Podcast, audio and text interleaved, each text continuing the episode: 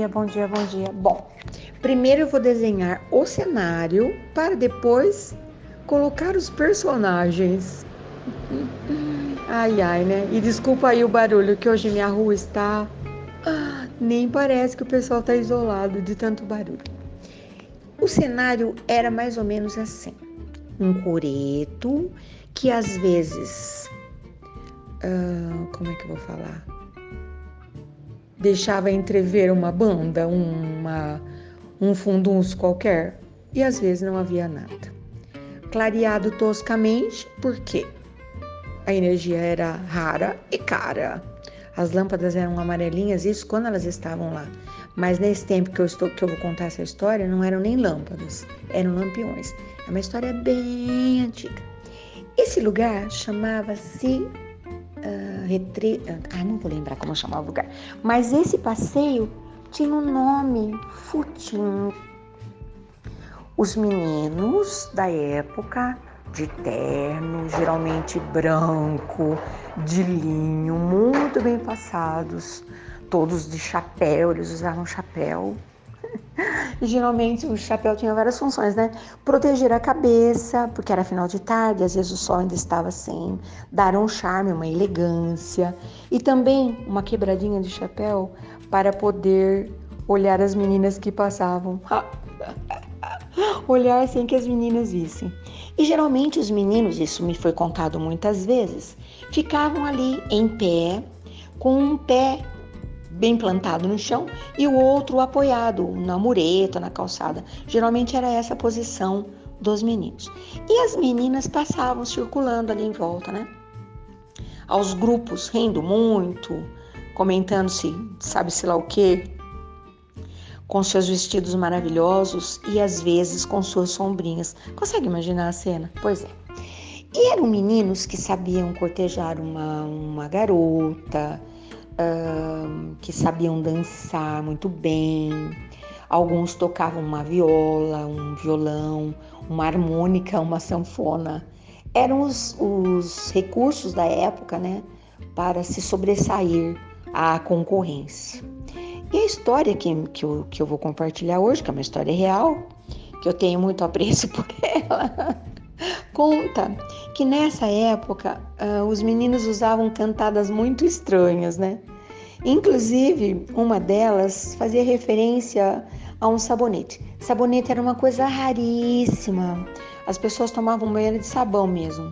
Sabão de cinza, sabão de, de planta, Toda dona de casa sabia fazer um sabão. Dava um trabalho danado. Que negócio mais louco, né? Batia-se uma receita de sabão como se batia um doce de leite, com toda a calma, com toda a técnica, até que se chegasse no ponto. Na vida tudo tem um ponto, né? Essa é a verdade. E quando você começou a se lançar, quando se chegou na possibilidade de se comprar um sabonete, ai, foi um escândalo. E havia um tal de sabonete Solis. Era um sabonete grande. Era uma maneira de dizer para a família: você investe um sabonete que custa caro, mas ele é grande, né? Olha que coisa louca, né? Ai, que dó, né?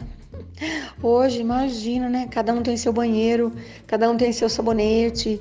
Quando nós vamos comprar, eu adoro um sabonete. Quando nós vamos adquirir um sabonete, a gente fica ali parado, né? Ficávamos, pelo menos, na dúvida de qual deles, né? Ai, que coisa mais maravilhosa. Adoro um sabonete, adoro, adoro, adoro, adoro. Líquidos, sabonete líquido. Meu bem não pode nem ver sabonete líquido na frente, eu adoro. Mas cada um tem suas escolhas, né? Então, voltando à história, dizem que os meninos olhavam para aquela gatinha que estava passando e diziam: Ei, Solis! Como quem diz, que garota linda, perfumada, como você é grandiosa. Cada coisa, né? Mas havia uma cantada dessa mesma época que eu ria muito quando ouvia minha mãe falando que quando a garota passava, o jovem olhava, porque elas estavam em grupo, olhava determinado para aquela garota e dizia: Pode ser ou tá difícil? Você consegue imaginar uma cantada dessa na sua vida? Ai, você consegue imaginar passar uma cantada ridícula dessa em alguém? Ai, ai, ai. Mas hoje tem piores, né? Que eu sei que tem. Ai, tem gente que tem um gosto, não é nem homem, não, homens, mulheres. Tem gente que perde grandes oportunidades de ficar de boquinha fechada ao invés de falar tanta bobagem. Mas enfim, e haviam códigos também.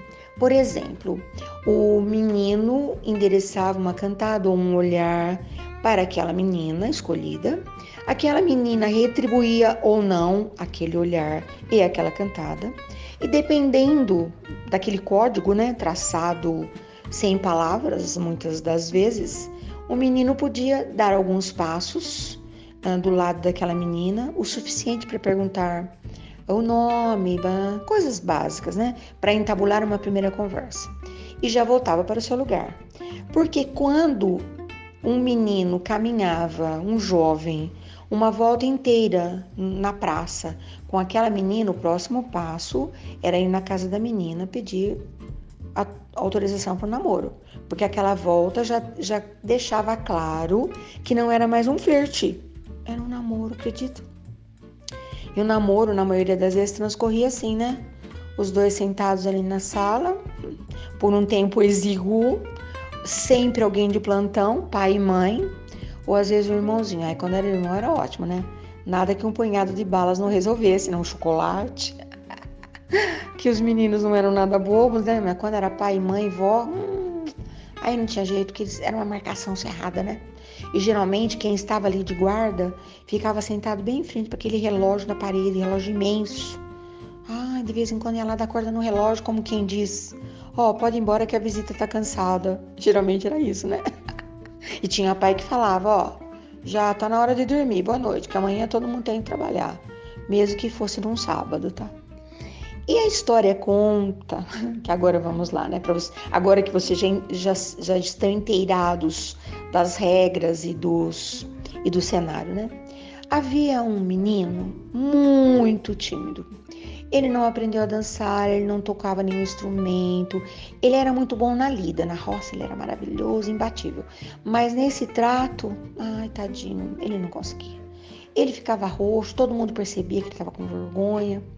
E um dia ele confidenciou a um amigo, na verdade ele achava que era amigo, né? Que ele estava muito encantado por uma garota, mas ele não tinha coragem.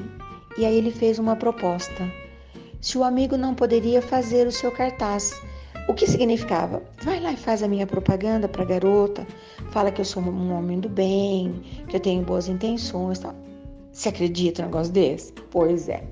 E o amigo disse, claro, mas pensa num cara solícito, né? E aí o amigo de longe, o tímido, percebia uh, o amigo mais ousado, né? Saudar a menina com a retirada do chapéu, aquela vênia, toda elegante e a cada volta, dois ou três passos do lado da menina, ou seja, não infringiu nenhuma regra.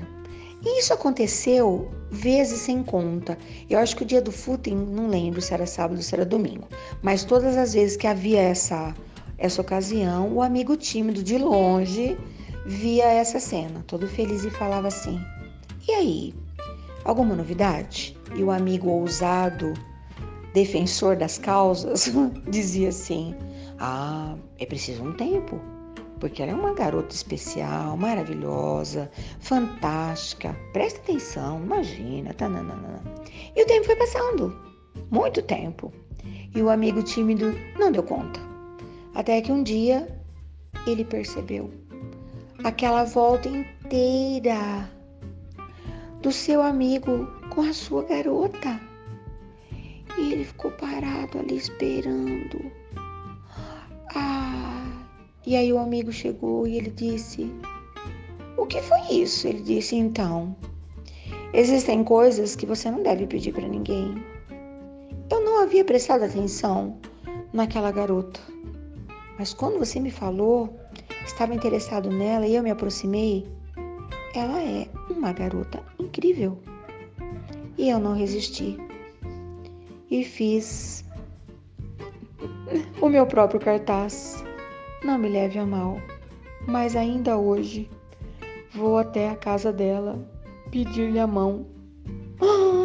olha, certamente que me contaram qual foi a reação do tímido, mas eu não lembro. E se lembrar também não vou te contar, porque deve ter sido assim uma um bater pronto, né? Mas eu fiquei imaginando que realmente, né? Que tem coisa que a gente não pede para ninguém não.